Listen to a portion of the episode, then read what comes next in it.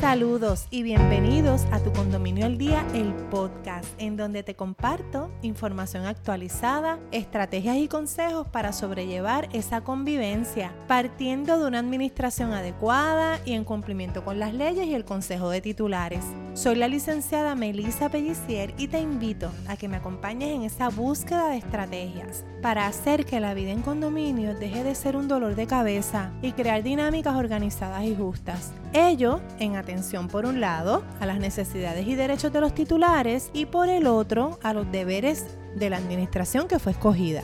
Recuerda que si quieres conocer los 5 pasos para que toda junta de condominios esté en ley, cumpla su deber y conecte con su comunidad, regístrate y descarga la guía que llamé el Startup Kit para Condominios en tucondominioaldia.com/startupkit.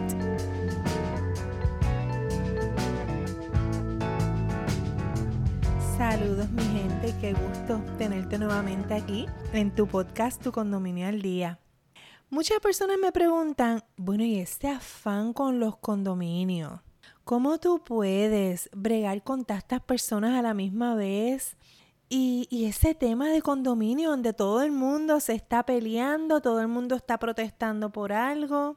Pues precisamente hoy les vengo a contar qué es lo que a mí me motiva trabajar con los condominios. Yo compré mi primer apartamento en el 1997, súper ilusionada, recién casada, y cometí todos los errores que yo les he compartido a través de mis publicaciones, las cosas que uno no debe hacer al comprar un apartamento, bueno, y ni una casa tampoco, pero en particular cometer esos errores comprando un apartamento tiene otras repercusiones en otra dimensión. Así que todos esos errores que yo les comparto, todos esos yo los cometí. Llegué el primer día, pasaba por allí, me enamoré del lugar, no hice las preguntas que tenía que hacer, no leí los documentos que debía haber leído y solicitado, al menos, y me dejé llevar por esa emoción, por esa primera impresión de ese apartamento modelo que te lo ponen espectacular y bello. Y nada, en un abrir y cerrar de ojos, habíamos comprado nuestro primer apartamento. Y ahí comenzó todo. Yo les pudiera decir quizás como desde el primer año, ya comenzamos a vivir y experimentar las complicaciones de lo que es vivir en un condominio. Fuimos parte de esa primera junta, esa primera asamblea que la hace la desarrolladora o la compañía que está administrando interinamente la comunidad. Y uno va a esa reunión sin tener ni idea de lo que va a pasar allí. Y muy ilusionado, muy ilusionadas también de ser parte de ese primer grupo que va a administrar la comunidad, sin imaginar la cantidad de tropiezos, problemas y, por qué no decirlo, burradas que íbamos a cometer siendo esa primera junta que asumió una responsabilidad sin tener siquiera idea de lo que se estaba comprometiendo. ¿Y por qué no teníamos idea? Porque nadie había leído nada, así que estábamos nosotros todavía en la embriaguez de tener nuestra primera propiedad y estábamos todos en las mismas. Decidimos decir que sí, aceptamos todo y ahí comenzó el vía crucis. De mi parte, pues como miembro de esa primera junta, porque siempre donde se ha necesitado alguien de voluntario y alguien para complicarse la existencia, ahí estoy yo, en primera fila. Tengo una leve obsesión con el cumplimiento de las cosas. Comencé a estudiar Derecho en el año 2003. Ya yo había comprado mi casa, ya yo tenía mis niñas. Así que el tema de la propiedad horizontal ya era parte de mi vida, el tema de los condominios. Llegué ya con esa vivencia a la escuela de Derecho y por supuesto que las clases relacionadas al tema me cautivaron. Claro, como les dije, ya era titular, ya tenía 2 niñas y ya era miembro de esa junta del condominio. Ya el profesor de la clase sabía con lo que yo venía cada vez que yo alzaba la mano porque por supuesto que aprovechaba cada oportunidad para tratar de indagar y buscar la solución a las controversias que yo misma estaba pasando como miembro de la junta del condominio donde yo residía. Uno de mis mayores retos desde aquel momento, desde aquella época, era conseguir que la gente participara. O sea, cualquier cosa que sugiriera trabajo entre mis vecinos, incluso leer las convocatorias, era un no.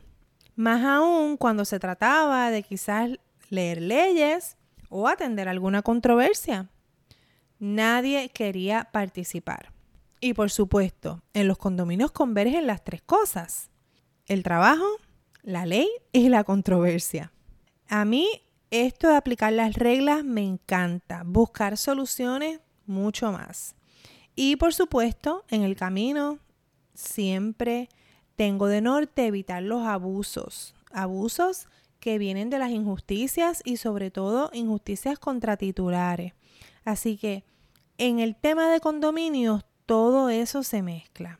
Parte de ese acceso a la justicia que para muchos de nosotros comienza con el poder conocer la ley y hacerla accesible al resto de las personas, no tener que ser abogado o abogada para tú conocer las leyes que rigen tu vida, pues por supuesto que es un tema muy pertinente en la vida de condominios y para muchos abogados y abogadas y personas que colaboran con este tipo de comunidad, sigue siendo un gran reto.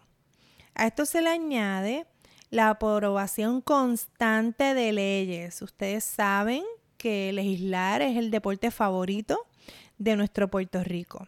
Así que es casi imposible estar al día en cuanto a las leyes, los proyectos de ley y todo lo que ocurre durante ese proceso de someter y aprobar las leyes. A esto se le añadió, nada más y nada menos, en el 2020, la pandemia, una nueva ley de condominios en medio de una pandemia, un nuevo código civil en medio de una pandemia. Así que ya se podrán imaginar el cuadro. Bello. Nosotros hemos tenido que volver a estudiar muchísimas cosas y todas esas circunstancias fueron un escenario donde se cometieron muchas injusticias, muchas violaciones de ley y sobre todo no se atendieron adecuadamente situaciones que si bien el país estaba viviendo, en los condominios esas situaciones se viven con mucha mayor intensidad porque hay una limitación en cuanto a la toma de decisiones y a los procesos que requieren las tomas de decisiones. Así que del 2020...